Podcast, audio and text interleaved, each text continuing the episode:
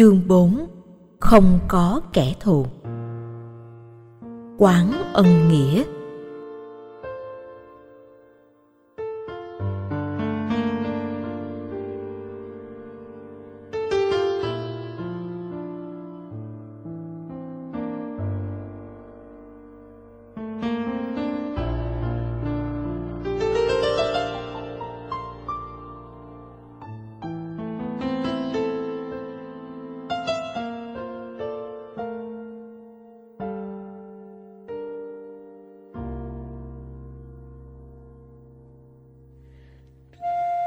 Không nghĩ rằng mỗi người sống trên đời có thể đạt đến trạng thái không có kẻ thù.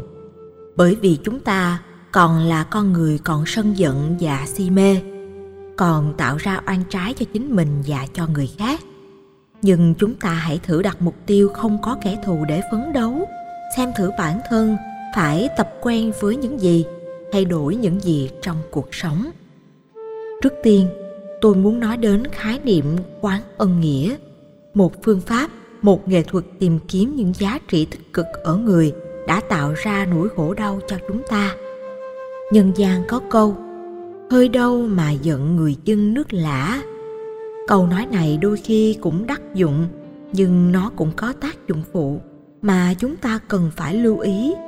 Vì ngay khi dựa vào câu đó là mình đã vô tình dựng lên một chân lý mới đó là chỉ giận những người thân. Nếu họ làm tổn thương mình thì sẽ không tha thứ được. Chúng ta tự cho mình quyền được giận, hận thù những người mà mình thương nhất, bởi vì họ đã từng hiểu được ta, từng chung sống với ta. Vậy mà họ lại gây ra những trái ngang, cho nên nỗi thù hận đó được gia tăng. Theo cách nhìn tích cực chúng ta hãy lập luận đối nghịch lại. Vì họ là những người thân, cho nên được quyền làm những chuyện đó. Còn người dân đâu dám làm, phải thủ lễ, ngoại giao đàng hoàng. Quan niệm mới để tìm thấy giá trị tích cực ở người kia và lòng hận thù giảm đi rất nhiều. Đạo phật dạy, phải rõ rằng cái tốt hay không chỉ có giá trị về mặt tương đối tốt trong tình huống này nhưng sẽ không tốt trong tình huống khác. Ở những xứ văn minh về khoa học và vật chất, thì sự khổ đau được hỗ trợ bằng hệ thống an sinh xã hội. Ngược lại, những quốc gia nghèo lập luận rằng phải cho người dân khổ đau để họ có sức chịu đựng, không ỷ lại vào hệ thống an sinh xã hội. Lý luận nào cũng có chỗ đúng và sai.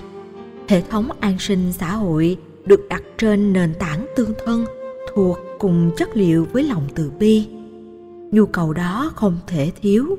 Mặc dù phải loại trừ những con người lợi dụng lòng tốt của chính sách, nhưng chuyện đó là chuyện phụ. Đối với một quốc gia, tất cả những hỗ trợ tương tác, lấy lương bổng cao của những người có công ăn việc làm, hỗ trợ người thất nghiệp nghèo đói hay bệnh tật là điều cần thiết. Đặt con người trong tình huống làm quen với nỗi khổ niềm đau để cho họ đứng vững vàng, thực chất chỉ là một lập luận để an ủi. Nếu ai lý luận rằng hạnh phúc phải có mặt từ khổ đau, thì người đó sai lầm, bởi khổ đau không thể tạo ra hạnh phúc. Khổ đau có thể được sử dụng như một công cụ để ta vươn lên tìm thấy hạnh phúc. Nhưng nếu nói rằng trong khổ đau, ta có được hạnh phúc thì sai lầm. Chẳng hạn như cho rằng cứ đè nén thân thể bằng cách khổ hạnh, ép sát như đứng một chân, quanh năm suốt tháng không hề tắm, nằm trên trong gai để cho cảm xúc về tính dục không còn hiện hữu. Và bấy giờ, trạng thái hạnh phúc tối hậu sẽ bắt đầu có mặt. Trên thực tế, trạng thái hạnh phúc chỉ có mặt khi dòng đau khổ được chuyển hóa. Đặt nền tảng hạnh phúc trên khổ đau là chúng ta đã sai lầm ngay từ căn bản của cách thức đặt vấn đề. Đừng rơi vào trạng thái sai lầm đó. Hãy gieo những nhân hạnh phúc để ta có được an vui. Trong những biến cố khổ đau, nếu biết cách tỉnh thức để quán chiếu về nhân quả, nghiệp duyên, điều kiện, hoàn cảnh và dấn thân một cách tinh tấn không mỏi mệt, chán nản, thì ta sẽ có cơ hội làm mới những gì mọi người nghĩ rằng sẽ không làm được. Như thế, hai khuynh hướng ứng xử khác nhau sẽ dẫn đến hai hệ quả hoàn toàn trái ngược. Quán về ân nghĩa để chúng ta không rơi vào tình trạng vong ân bội nghĩa, tìm một cử chỉ đẹp của người tạo ra nỗi khổ đau cho mình để nỗi hận thù không trương sình lên mức tối đa. Chẳng hạn như trong tam quốc chí quan vân trường biết tào tháo là kẻ gian hùng nhưng ông vẫn tìm kiếm những giá trị tích cực của tào tháo để xóa bớt hận thù. Ông luôn nhớ thời hạng vi, tào tháo rất trọng thị ông. Bây giờ biết tào tháo là kẻ hiểm ác, muốn trừ hậu họa là phải giết. Nhưng giết vì chánh nghĩa, chứ không phải giết vì thù hận. Trước khi ra tay, ông tìm cách trả ơn trước bằng cách tha tội chết cho tào tháo gia cát lượng có ý muốn giúp giải tâm lý quan công và cũng hiểu được tâm tình của lưu bị, nên yêu cầu ông ta ký vào hiệp ước. Nếu kháng quân lệnh, sẽ bị chém đầu.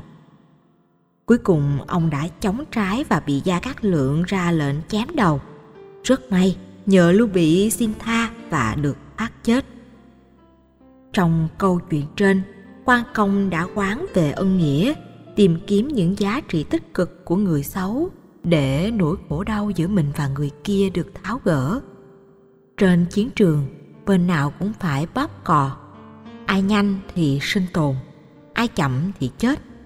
Nhưng phải có tâm chiến đấu vì chính nghĩa, chứ không nên dùng tâm hận thù. Như thế, lòng thù hận sẽ được tháo gỡ và oan khiên không tôi xin mượn ngay câu thơ của nhà thơ tô thùy yên để bạn thêm về lòng sân hận. Chút rượu nồng đây, xin rưới xuống, giải oan cho cuộc biển dâu này. Đối với chiến sĩ, rượu là một trong những người bạn giúp họ quên đi nỗi thương vợ, nhớ con để hướng về trách nhiệm ở biên cương. Rượu còn là phương tiện để dùng nén lòng sân hận đối với kẻ thù. Nhưng nhà thơ xin tình nguyện rót hết những ly rượu nồng của sự thù hận đó để mong sao giải oan cuộc thế bể dâu mong cho cuộc đời không còn đau thương nữa.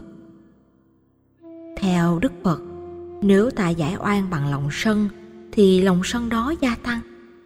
Giải oan cuộc thế bằng những viên đạn thì oan khiên đó sẽ tiếp tục sinh trưởng.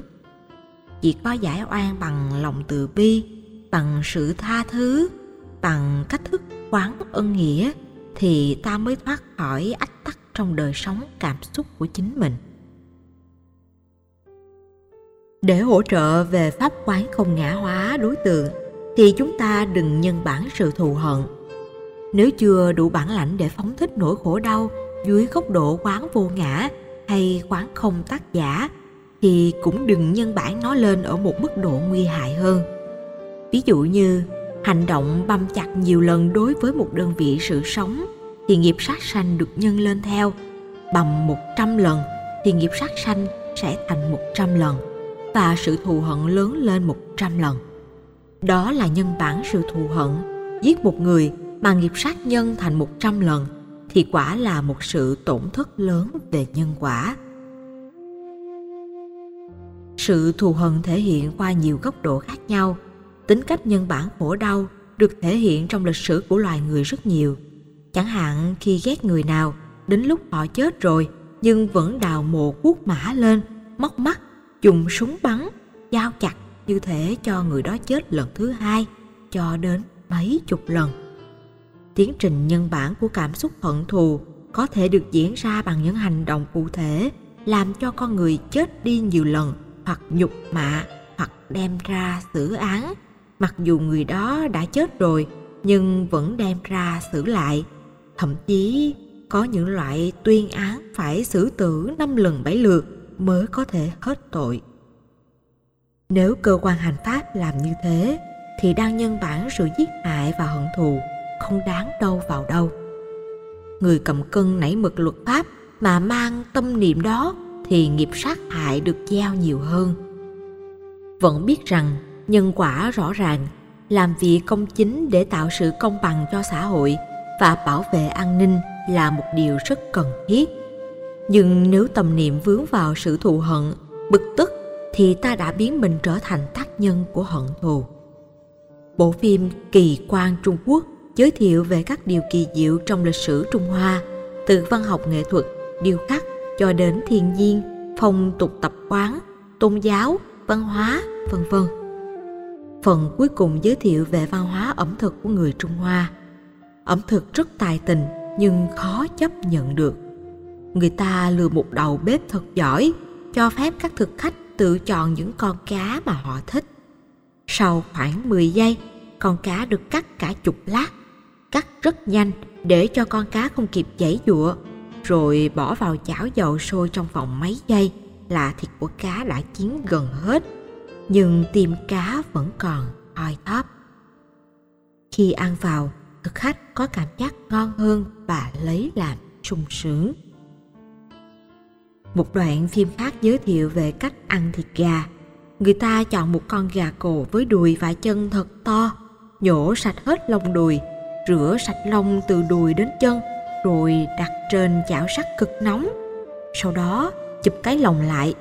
Con gà nóng quá dễ dụa càng nhảy thì nó càng đau, càng la. Máu từ não, cánh, thân đổ dồn xuống làm bung cái đùi ra to. Chỉ trong vòng một đôi phút, con gà đã chết hẳn trên mặt chảo. Đầu bếp bẻ hai đùi để thực khách phương pháp ăn như thế thật dẫn tâm và để lại lòng hận thù nguy hại. Vì khi chết trong sự đau đớn, các con vật khó có thể siêu sinh. Theo đó, lòng thù hận của chúng sẽ gia tăng. Rất tiếc, con người không thể nghe được ngôn ngữ của các loài động vật trong lúc chúng chết. Nếu nghe được, con người sẽ không có những hành động như thế. Nhân bản nỗi khổ đau thường có nhiều hình thức. Trong đó, cách ăn uống thể hiện sự nhẫn tâm đối với loài vật, làm mất nhân phẩm, tạo nhiều nghiệp sát nặng nề. Nếu không có thái độ ăn năn hối lỗi, thì những lỗi lầm này sẽ nhân lớn lên và sẽ trở thành nạn nhân của nhau dưới nhiều hình thức. Có những kiếp chúng ta giết hại chúng và cũng có những kiếp khác chúng ta lại bị chúng giết hại hoặc bị cộng nghiệp chung một số phận như chết tập thể trên máy bay, ở nơi công cộng, nơi bị khủng bố, hay những nơi bị sóng thần động đất, hỏa hoạn. Khi nhìn thấy sự biểu diễn của vua bếp vỗ tay hoan hô khen cũng đã giao nghiệp sát, gián tiếp rồi. Nhân bản sự khổ đau có thể tồn tại dưới dạng thức đồng tình, a dua, hỗ trợ, khuyến khích tất cả đều mang chung một cộng nghiệp khổ đau lâu dài trong niềm vui chốc. Hiểu được tính chất của cộng nghiệp, chúng ta nên thận trọng trong cách suy nghĩ và hành động. Bằng không, ta có thể gieo trồng nhiều nghiệp sát mà không hề biết, vì tưởng rằng không tự tay giết thì không gieo nghiệp ác. Nghiệp ác của tâm còn mạnh gấp nhiều lần so với hành động tay chân. Một ông tướng chỉ huy ra lệnh giết một tập thể thì nghiệp sát có thể được nhân lên nếu tập thể đó là 100 người thì ông ta đã tạo ra cộng nghiệp giết 100 người. Những người lính tham chiến, một người giết một đối thủ thì chỉ giao nghiệp sát một lần. Người ra lệnh giết tập thể thì phải lãnh hậu quả của cộng nghiệp tập thể. Người Ấn Độ rất khôn ngoan trong trường hợp này. Nếu ăn mặn, họ không ăn những con cá lòng tông có thể khiến nghiệp sát trở thành hàng nghìn, mà chỉ mua một con cá biển hay cá sông thật to ăn trong một tuần lễ cho gia đình. Như vậy, đơn vị nghiệp sát chỉ có một mà thôi. Người Ấn Độ không quan trọng vấn đề ăn uống, họ ăn những món rất đơn giản mà vẫn ngon lành. Ai bị bệnh biến ăn và thường xuyên quan sát bữa ăn của người Ấn Độ thì cũng cảm thấy muốn ăn theo. Cách ăn đó không chú trọng đến khẩu vị, nên hạn chế nghiệp sát tối đa. Đó là bài học cho những người ăn mặn suy nghĩ. Nếu ai không hạn chế được nghiệp sát, thì nên học theo cách này để giảm thiểu việc sát sanh. Đừng phá những tổ ong, tổ kiến, vì có vô số những con còn nằm trong trứng nước Nếu gieo nghiệp sát như vậy, thì sau này có thể đang mang thai, sẽ bị sảy thai hoặc muốn thực hiện một nguyện vọng nào đó thì dễ bị thất bại ngay từ lúc sơ khởi hoặc phải trải qua năm lần bảy lượt thất bại mới có cơ hội nếm mùi thành công. Nhân bản sự khổ đau và thù hận sẽ để lại nhiều hậu quả rất đau đớn mà con người không trốn tránh được. Ý thức được điều này thì phải hạn chế tối đa nghiệp sát sanh. Khi nhìn thấy một tổ kiến đang trôi trên mặt nước, ta hãy vớt chúng lên để trên chỗ an toàn. Đó là ta đang gieo hạt giống tình thương. Hành động đơn giản nếu ta làm hết lòng thì có khả năng chuyển hóa được những nghiệp xấu.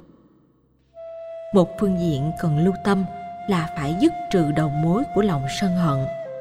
Đầu mối đó có thể diễn ra dưới nhiều cách thức khác nhau. Chẳng hạn như ví dụ mà tôi đã nói ở trên, khi xem các bộ phim về chiến tranh, tranh giới của bàn và thù, chúng ta chọn chính nghĩa và lên án phi nghĩa. Như vậy, chúng ta đang tạo ra sự đồng tình và nạp vào đầu những cảm xúc đồng minh hay đồng chí.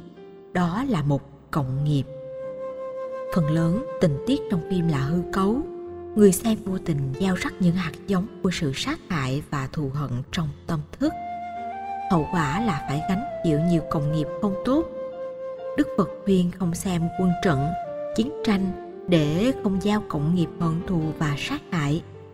Khi xem cảnh đau thương, tan tóc, máu đổ thịt rơi, tường chất cao thành núi, lòng hận thù dễ trỗi dậy. Đứng về một phe nào đó là đang tạo ra đầu mối của ủng hộ và chống đối. Không xuất phát từ lòng từ bi, mà phát xuất từ cảm xúc thuận nghịch, thương ghét. Thì cộng nghiệp xấu phải vương mai nếu có dịp hoặc bất đắc dĩ phải xem những phim như vậy, thì đừng tán đồng bên nào, chống đối bên nào để tránh được nghiệp sát, gián tiếp. Hãy ghi nhận sự khổ đau của chiến tranh là một thực tại thuộc về quá khứ, nên không cần hâm nóng quá khứ đó, cũng không cần lên án, vì đó là công việc của luật pháp. Công việc của chúng ta là gieo những hạt giống của từ bi mong sao cho những oan hồn chết khổ đau đó được siêu sanh, thoát hóa không giữ lòng hận thù và đồng thời cầu nguyện cho những người đã tạo ra nỗi khổ niềm đau đó không tái phạm trong tương lai. Đồng tình với cảnh chiến tranh chết chóc trong phim làm cho sự thù hận được gia tăng.